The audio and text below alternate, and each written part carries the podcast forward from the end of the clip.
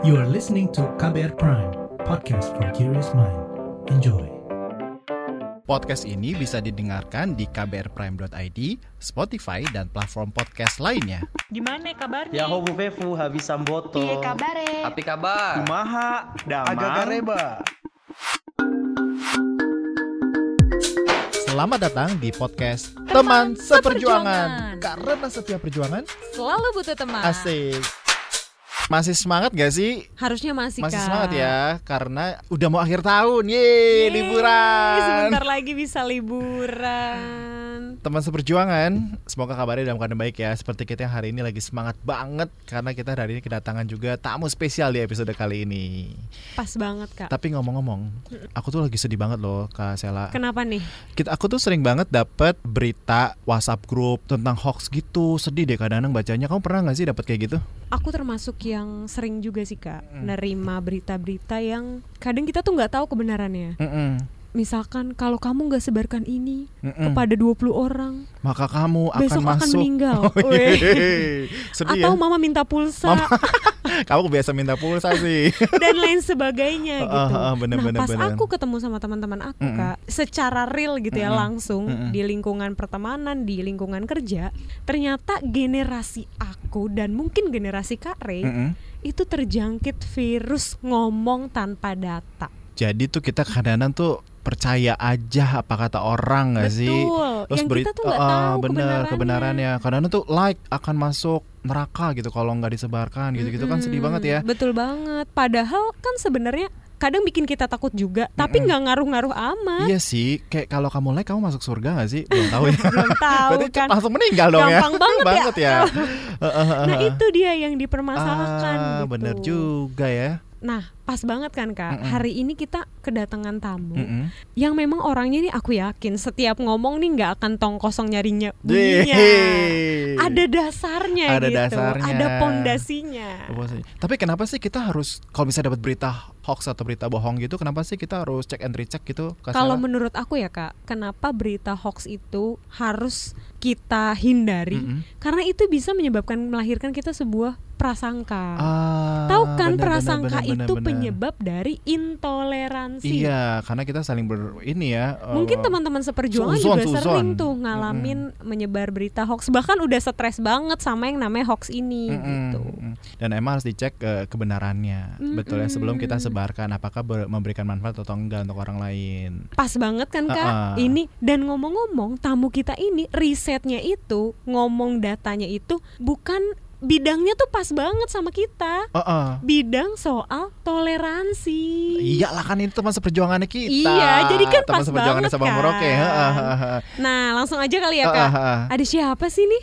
Oke, nama saya Dirga Maulana. Mm-mm. Saya peneliti di Pusat Pengkajian Islam dan Masyarakat. Biasa kita sebut sebagai PPIM UIN Jakarta. Hmm. Gitu. Jadi dari kampus nih ya. aduh. Teman seperjuangan yang anak UIN pasti ya. Iya, anak UIN ya. Ya anak UIN nih ada dosennya. Aku jadi penasaran sih, apakah PPM UIN Syarif Hidayatullah juga melakukan risetnya aja kah atau ada sebenarnya ada program-programnya? Tapi sebenarnya program dari PPM UIN itu tuh apa sih Mas gitu yang related sama teman-teman seperjuangan nih? Oke, ada kita punya program yang namanya Convey. Mm-mm. Itu berdiri tahun 2017. Wait deh, jadi convey itu dari PPM UIN. Ya, betul. Kan kita seringnya cuman convey gitu Indonesia iya, iya, gitu. betul, Gak betul. ada yang sadar ya Kak ya. Nggak ada yang sadar, betul, Ternyata. betul. Ternyata itu adalah programnya dari PPIM. PPIM, Betul. ya Oke. ampun. Nah, programnya ada convey. Terus Ada kemudian convey. ada apa, Mas?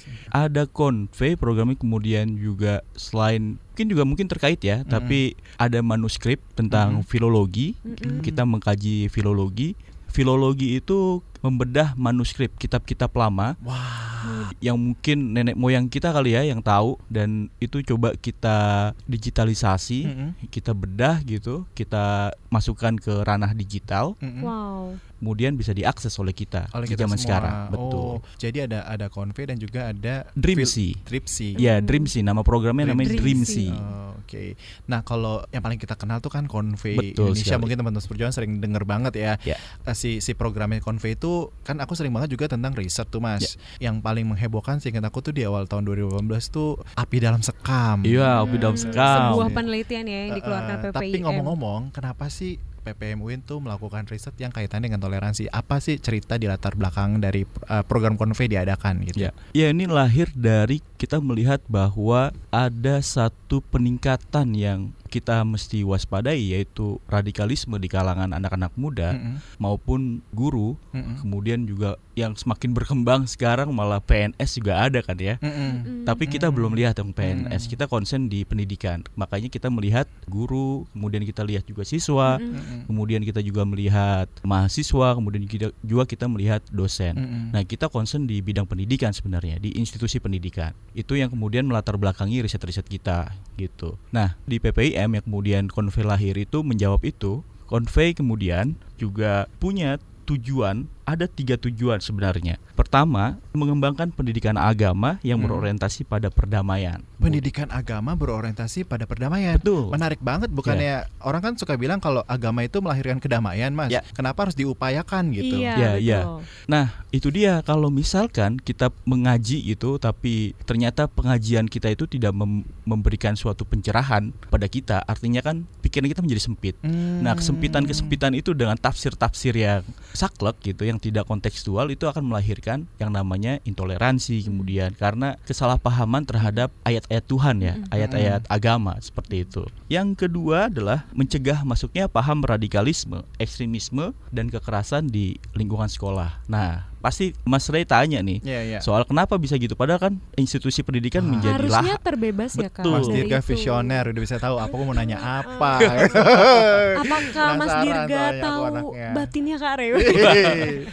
Seharusnya kan sekolah menjadi lahan subur untuk menumbuhkan toleransi, tapi Mm-mm. pada kenyataannya di lapangan juga menjadi lahan subur menyemainya paham radikalisme, intoleransi dan lain sebagainya. Ini menarik banget Menarik Kak banget sih. Tuh. Kamu sebagai guru ada nggak contoh yang pernah kamu ketemuin di sekolah? Sebenarnya ini bahkan maraknya tuh terorganisir ya kak. Mungkin Betul, Kak betul. Dirga paham betul ya bahwa apa penyebaran paham radikalisme tuh aku merasa itu ini terorganisir dengan rapi Hmm. gitu loh. Lewat mungkin sebagai ini rahasia publik kali ya, Ya. rohis ya, Ya. kan. Hmm. Re- Betul. lewat guru ngajar di kelas Betul. yang mungkin kadang nggak kita sadarin gitu tapi itu tumbuh subur loh di lingkungan sekolah dan Oke. real memang nyata ada gitu Oh, jadi memang targetnya sebenarnya usia berapa sih, Mas? Nah, dari kita program punya itu? sebenarnya audiens kita tuh ada tiga ya. Heeh. Hmm. Tadi mungkin ada yang serius, Heeh. kemudian ada juga yang menyasar milenial. Kita kita sebut sebagai mikir. Oh, mikir itu mikir? milenial, kementerian lembaga, Heeh. kemudian regional Asia. Kenapa kementerian lembaga? Mm-mm. Karena menurut saya riset ini kan perlu diadvokasikan. Data-data yang kita punya itu perlu diadvokasikan kepada pemerintah sehingga itu menjadi perhatian pemerintah ketika membuat regulasi. betul Betul. Nah, dorongan kita ke sana. Oh, Betul. Gitu. Jadi gak hanya sekedar melakukan riset, tapi Betul. juga mendorong kementerian untuk bisa hasil-hasil riset ini di follow up gitu Betul, ya. Nah, betul, bahkan betul. ada yang pernah bilang bahwa keberhasilan seorang peneliti adalah ketika hasil risetnya dijadikan pedoman dalam membuat regulasi. Betul sekali. Yes, kamu Gitu. pinter juga kak. Kamu pengen jadi peneliti gak sih? Enggak ya? Kayaknya nggak cocok Nggak nih cocok. kak. Tadi baru dua tuh. Baru Man. dua. Ada satu lagi nih soal apa? Me- menguatkan keterlibatan siswa dan guru dalam menghadang laju radikalisme di sekolah. Nah, tadi kan Hmm. institusi, Mhm. kemudian kita main ke aktor yang utama yaitu guru maupun Dan siswa. Ah, Gitu. Karena guru dan siswa salah Betul, keterkaitan ya. salah satu hari. rentetannya. Mm-mm. Dan si- ya siswa-siswa ini kan menjadi masa depan bangsa Indonesia kan ke Betul, depannya. calon pemimpin ya, kita di masa betul, depan. Betul. Nah, itu yang menjadi fokus perhatian kita. Makanya kemudian konve lahir gitu. Hmm, dari keresahan-keresan itu. Betul. Menarik sekali kak dasar-dasar keresahannya. Tapi Real konve banget itu ya. apa sih artinya? Iya. Convey itu counter violent extremis- extremism for youth. Oh, itu nah, singkatnya itu singkatan. ini sebenarnya dakwah. Widih. Oh, Dakwah banget. singkatannya. Dakwah. Dakwah. Kata anak Eh, rohis. masih tetap ini ya apa nilai-nilai dari eh, Win Syarif Hidayatullah masih Betul, tetap betul, di masih ini kan nempel. ya, masih nempel ya. Aduh, aku tuh jadi tertarik banget ya kalau konvei misalnya kayak kalau kita mau ada nggak sih apakah hanya konvei itu hanya program itu hanya melakukan riset atau sebenarnya ada juga program-program offline yang bisa diikutin oleh teman-teman seperjuangan nih sebagai pendengar. Ada ada banyak banget ya. Sejak tahun 2017 kita tuh berkolaborasi ya dengan teman-teman yang memang ahli di dalam advokasi terhadap eh, pemuda, kemudian mungkin orang tua kayak misalkan penyuluh agama. Mm-mm. Ya, ya kita sebut misalkan Sabang Merauke, Mm-mm. ya kan kemudian Peace Generation, kemudian juga ada gerakan Islam Cinta yang memang mereka concern dalam melakukan pemberdayaan terhadap pemuda. Nah, itu kegiatan-kegiatan offline ya kan. Kolaborasi itu yang kemudian meningkatkan paham tadi perdamaian, Mm. kemudian toleransi, menyebarkan virus-virus damai, Mm-mm. tapi tidak menyebarkan virus-virus kekerasan. kekerasan. Tapi Mas Dirga tuh posisinya ngapain sih di convey gitu? Tadi kan dibilang peneliti, tapi kayak sehari-hari itu emang meneliti aja kah gitu kerjaannya atau ada ada, hal-hal lain. lain. gitu? Ya, kegiatan lain selain meneliti, saya ditanggung jawabi ya sama Convey sebagai koordinator PSA. Nah, PSA ini bukan sebagai salah satu program bukan, Heeh. tapi itu ada public campaign-nya. Oh. Ya, bisa dibilang sebagai orang belakang yang menciptakan konten-konten yang ada di media sosial Wah, Convey. ini miminnya convey nih. Halo Mimin, Halo, jarang ya Mimin. kita bisa ketemu Mimin loh. Ya, Mimin. Nah, akhirnya kita cuman ada karya-karyanya aja Iya, di biasanya sosial oh media. jadi ini ja- ya apakah yang suka balesin komen juga, Kak? itu ada timnya sih. Netizen ya netizen. Iya, netizen. Dari program program convey atau oke kita ngomongnya yang risetnya dulu kak. Mm-mm. Ada nggak sih fakta yang menarik gitu dari Sepanjang dari dari hasil 2017 risetnya itu. convey atau dari PPIM Hidayatullah? Eh, banyak yang menarik ya kemudian menjadi perhatian Mhm. serius pemerintah ya salah satunya yaitu sur- survei API dalam sekam Mm-mm. yang mahasiswa opininya radikal berapa persen gitu kan sekitar 50-an persen Mhm. kemudian guru juga berapa persen sekitar ya sama sekitar 50-an gitu Mhm. nah kemudian yang kemarin tahun 2018 Mhm. itu yang s- eh, mengejutkan juga buat kita karena survei kita tuh dari level yang paling rendah yaitu Mhm. TK Guru TK sampai SMA, Mhm. guru TK yang kemudian opini radikalnya cukup tinggi. Wow.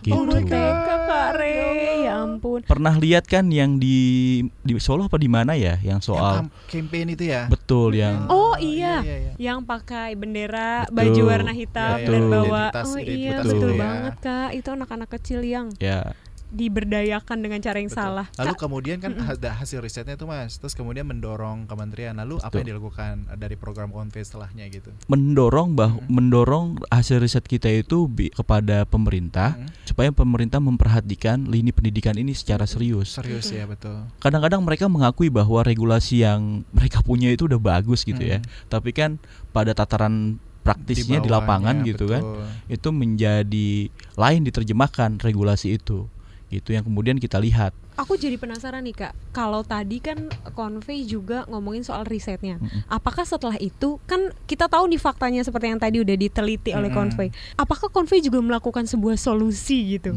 Eh, ada nggak sih yang di- eh, dilakukan juga untuk Convey yang meskipun me- selain advokasi kepada pemerintah, tapi kita upayakan juga yuk daripada kita cuma riset doang Ya. gitu. Ada nggak kira-kira? ya makanya kita melibatkan teman-teman kita Mm. kawan seperjuangan Mm. kita dalam programnya melakukan advokasi pelatihan gitu pada pemuda ya kan kel- kelompok milenial kelompok Gen Z gitu Mm-mm. nah yang memang yang belum disasar saat ini adalah teman-teman di apa di SMP kita Mm-mm. baru menyasar SMA kemudian anak-anak kuliah Mm-mm. gitu. Nah itu yang kemudian kita menyebarkan virus-virus perdamaian dalam pelatihan-pelatihan yang dirancang oleh teman-teman Convey, kolaborasi dari Convey kayak gitu. Mm, Jadi program berkolaborasi juga gitu betul, ya. Betul. Nah buat teman-teman seperjuangan gimana tuh caranya kalau mau ikuti program convey gitu ya? Ya kita hadir di Instagram ada @convey Indonesia itu kita posting setiap hari Mm-mm. di waktu-waktu prime time di sore hari. Mm-mm. kita menjadwalkan misalkan di hari Senin itu kita riset gitu, Mm-mm. misalkan di hari Selasa itu kita tentang lembaga yang bermitra dengan kita, kemudian hari Rabunya kita melakukan opini media, kita ngambil dari media, kemudian Kamisnya call dan lain sebagainya. Ada komiknya di setiap Sabtu dan Minggu. Kemudian kita juga aktif secara offline dengan berkolaborasi dengan Gerakan Islam Cinta. Nah, Gerakan Islam Cinta itu juga sudah menghasilkan banyak buku, 20 buku yang kemudian ingin apa ya, menarasikan narasi yang dipakai oleh kelompok sebelah. Mm. Misalkan jihad itu misalkan jahat. Nah, Hmm. kita nulis kalau jihad tidak usah jahat, misalkan kayak gitu. Oke oke oke. Terus banget Rasul Rasul pun mau ngobrol kayak gitu-gitu. Oh. Buku-buku yang sifatnya populer lah ya buat kalangan milenial. Sebenarnya kak kalau kita baca riset-riset dari Convey ini ya kak ya, Mm-mm. itu tuh menjadi dasar banget gitu loh. Kenapa kita tuh tetap harus memperjuangkan merawat toleransi ini Betul. gitu. Jadi teman-teman seperjuangan nggak bisa diem aja nih. Kalau kita baca riset-risetnya, karena udah ada faktanya. Udah ada fakta di kita lapangan. bergerak gitu ya. nggak cuma asal untuk eksistensi dan lain sebagainya. Karena memang Convey sendiri membuktikan sebegitu daruratnya masalah Hmm. intoleransi di Indonesia. kan dari tadi aku dengar banyak titel-titel tentang Islam gitu mas. Nah Hmm. buat teman-teman perjuangan misalnya Ya. non Muslim gitu, Hmm. itu boleh nggak sih Gabung. ikutan bergabung Oh, atau iya. dalam programnya? Gitu boleh kan? boleh boleh banget malah kita seneng kan Mm-mm. karena kan tujuan kita bukan homogen gitu tapi heterogen Mm-mm. kemarin kita baru ngadain Peace Roadshow di Hmm. Lampung itu itu kita di sekolah Kristen loh Wah. Kristen Katolik Wow. Sekolah SMA Saverius Heeh. itu menarik banget ngundang Muslim juga Hmm. kemudian Buddha juga Hindu juga Kristen juga Katolik juga kita kumpul satu dan ngomongin masalah literasi cinta Mm-mm. Waduh. gitu Ada cerita menarik gak tuh mas dari dari program itu? Wah, menarik banget ya. Mereka antusias ya anak-anak SMA-nya itu dan adanya ruang perjumpaan. Ah, Nah, penting gitu. banget. Iya. Adanya ruang perjumpaan. Kalau misalkan ya Mm-mm. kita nggak pernah berjumpa dengan yang lain, secara otomatis tuh kita punya prasangka, Punya prasangka. gitu kan. Tapi ketika sudah berjumpa menjadi teman dan sebagai prasangka itu akan luntur kan dengan sendirinya. Betul, Betul, kalau kita ngobrol ya kayak Betul. kata pepatah tak kenal maka tak sayang gitu ya. Kadang-kadang kita kita juga cuman ngelihat orang kita langsung, dari Langsung. wujudnya "Hmm, kayaknya orangnya ini galak deh Mm, gitu ya. mm, mm. Iya. Itu kita namanya tidak adil sejak dalam pikiran. Waduh, Nah, betul itu kayaknya tuh. penulisnya aku tak kenal tuh baca tuh. kopi aja Oh, kak, gitu ya. kopi. Pramudia. Aduh, bumi manusia tidak nih. adil sejak dalam pikiran. Jadi sekarang nih kak dari 2017 di 2019 ini apa sih kak yang sedang gitu ya convey kerjakan gitu? Apakah ada riset yang juga sedang baru selesai dilakukan? Ah, Program-program yang memang sudah terlaksana itu gimana kak? Ya, semua masih berjalan ya. Mm-mm. Ada sekarang tuh ada 8 kegiatan di Mm-mm. tahun 2019. Misalkan ada riset persepsi partai politik terhadap Waduh. Waduh. pendidikan agama. Iya, iya, kemudian r- itu secara kualitatif risetnya. Ah. Kemudian ada riset kuantitatifnya. Kita mau melihat nih anggota DPR gimana sih Ah. pandangannya terhadap pendidikan agama. Semua anggota dewan yang baru nih yang 575 itu kita lihat, kita Ya. survei gitu. Mudah-mudahan nggak bolos ya waktu di Wah, survei. itu, itu, tantangan banget tuh. Semoga gampang ya Tantangan banget nyebarinnya pokoknya, iya. kuesionernya. Oke, oke menarik. Apa terus lagi, Mas? kita juga tadi riset soal homeschooling, radikalisme di homeschooling Hmm. gitu.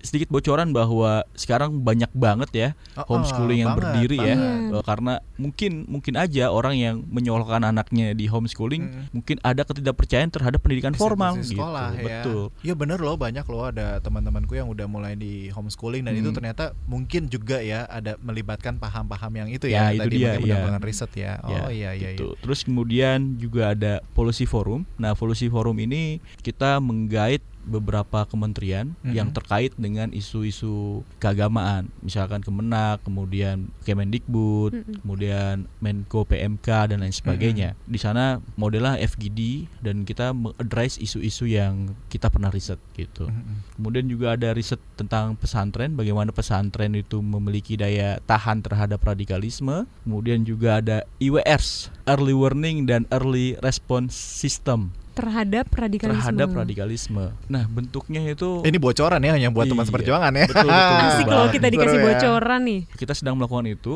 Nah, itu dilakukan di Depok, Ba- Mhm. Bogor, kemudian Makassar ya. Mm-mm. Jadi nanti ada ada semacam modul bagaimana gitu. Misalkan siswa maupun guru Mm-mm. melihat temannya nih kenapa misalkan dia menjadi sendiri menyendiri Mm-mm. gitu apakah itu indikasi gitu indikasi bahwa dia terkena paham radikal atau Mm-mm. apa gitu kan Ah. teralin misalkan menyendiri yang biasanya gabung dengan temannya kemudian menyendiri gitu nah ada banyak loh faktor-faktor yang betul betul. menjadi indikator bahwa itu menjadi apa namanya terkena virus radikal misalkan kayak gitu Oke. Terus juga ada lagi tadi saya sudah sebutkan bahwa ada Peace Roadshow Heeh. yang ada tiga kota yang kita datangi tahun ini. Mudah-mudahan bisa lebih di Iya tahun dong. berikutnya gitu kan. Sebutin dong Mas, jangan-jangan ada di kota-kota Ada ini di nih, Banjarmasin pendengar kemarin. Perjuangan. Oke. Di Banjarmasin, kemudian kemarin di Lampung. Mm-mm. Bulan depan ada di Surabaya. Widih. Buat teman-teman seperjuangan yang ada di Surabaya, langsung aja. Yes. Jangan eh, sampai ketinggalan Jangan nih. lupa ya, follow aja Instagramnya Conve Indonesia ya. Betul. Mas Dirga aku jadi penasaran ya sebenarnya PPM UIN Syarif Hidayatullah kan ada sebuah lembaga riset gitu Hmm. ya. Lalu kita juga dengar ada lembaga riset lainnya juga yang ngomongin tentang intoleransi. Lalu kemudian ada juga lembaga riset-riset lainnya gitu ya. Apa yang menjadi spesialisasi dari PPM UIN? Ya, spesialisasi PPM itu pada pendidikan agama, religious education. Kita masuk melalui pendidikan, pendidikan, agama. Jadi Betul. spesifik banget pendidikan agama betul. ya. Sesuai dengan basisnya UIN Syarif Betul, betul ya. banget. Ya. Gimana Seru Kak? banget ini Kamu kak. jadi pengen ikutan ini gak sih riset riset nggak jadi penasaran pengen baca risetnya Aku justru menanti-nantikan itu kak Heeh. hasil-hasil risetnya Iya, kan. karena anak Ya, muda itu. tuh sekarang betul tadi kayak kata kamu bilang ya, melakukan sesuatu tuh harus ada faktanya dulu ya. Mm-mm. Dan ini faktanya udah udah disampaikan dan program-programnya juga udah ada ternyata Ya. dilakukan di programnya Konve Indonesia gitu. Betul. Apalagi artikelnya dibuat dengan sangat amat menarik loh kak. Mm-mm. Artikel-artikelnya. Jadi kalau eh kamu jangan asal ngomong, ini dia Dari- Faktanya tunjukkan. fakta yang sebenarnya gitu. Nah, terkait dengan program dari Konve Indonesia dari PPN Syarif Hidayatullah, kasih pesan damai dong Mas untuk Indonesia, untuk teman-teman seperjuangan di seluruh Indonesia. Ya pesan damainya adalah kita kan majemuk sebagai sebuah bangsa yang majemuk, makanya kita perlu ada perjumpaan-perjumpaan yang memang itu menjadi nilai-nilai kita sebagai sebuah bangsa. Karena tentu founding fathers kita kenapa membuat Pancasila sebagai payung eh, landasan kita bernegara karena meyakini kita bukan sebuah negara agama, bukan juga sebagai negara yang sekuler. Agama menjadi penting, tapi kita bukan negara agama kayak gitu. Maka jangan menafsirkan agama secara kaku, jangan pula menafsirkan agama secara sempit yang kemudian berdampak fatal terhadap kebangsaan. Tahu nggak sih, Convey itu juga punya hashtag loh. Apa tuh Yang sama kerennya apa kak? Meyakini, menghargai. Wih. Waduh, meyakini, menghargai, merawat toleransi di Yeay, Indonesia. Cocok, Yeay, cocok. Dikepoin nih semua informasinya, dicari tahu supaya kita juga dapat bacaan-bacaan yang bagus Betul, gitu. jangan hanya bacain gosip. Iya betul. Di follow juga nih Instagram yang sangat amat kece dari Convey Indonesia. Ya. Nah sebelum Kak Dirga pulang kasih Ada oleh-oleh. pantun dong. Waduh. Boleh loh kak disebarin nanti ke teman-temannya. Bisa Siap. jadi bahan riset. Bikin bakso tanpa boraks. Yeay, Waduh. jadi lapar. Tapi nggak pakai borak. Makannya di bawah pohon akasia. Generasi pemuda nggak boleh percaya sama hoax. Apalagi kalau bacanya Convey Indonesia. Yeay, terima kasih Konven Indonesia PPM Syarif Hidayatullah. Terima kasih. Terima kasih. Podcast ini merupakan hasil kolaborasi antara Sabang Merauke dengan KBR Prime. Dan untuk kamu yang punya cerita unik soal toleransi, kirim aja yuk ke email kami di podcast at kbrprime.id. Nah, teman-teman juga jangan lupa nih follow Instagramnya Sabang Merauke di @sabangmerauke dan Instagramnya KBR Prime di @kbr.prime.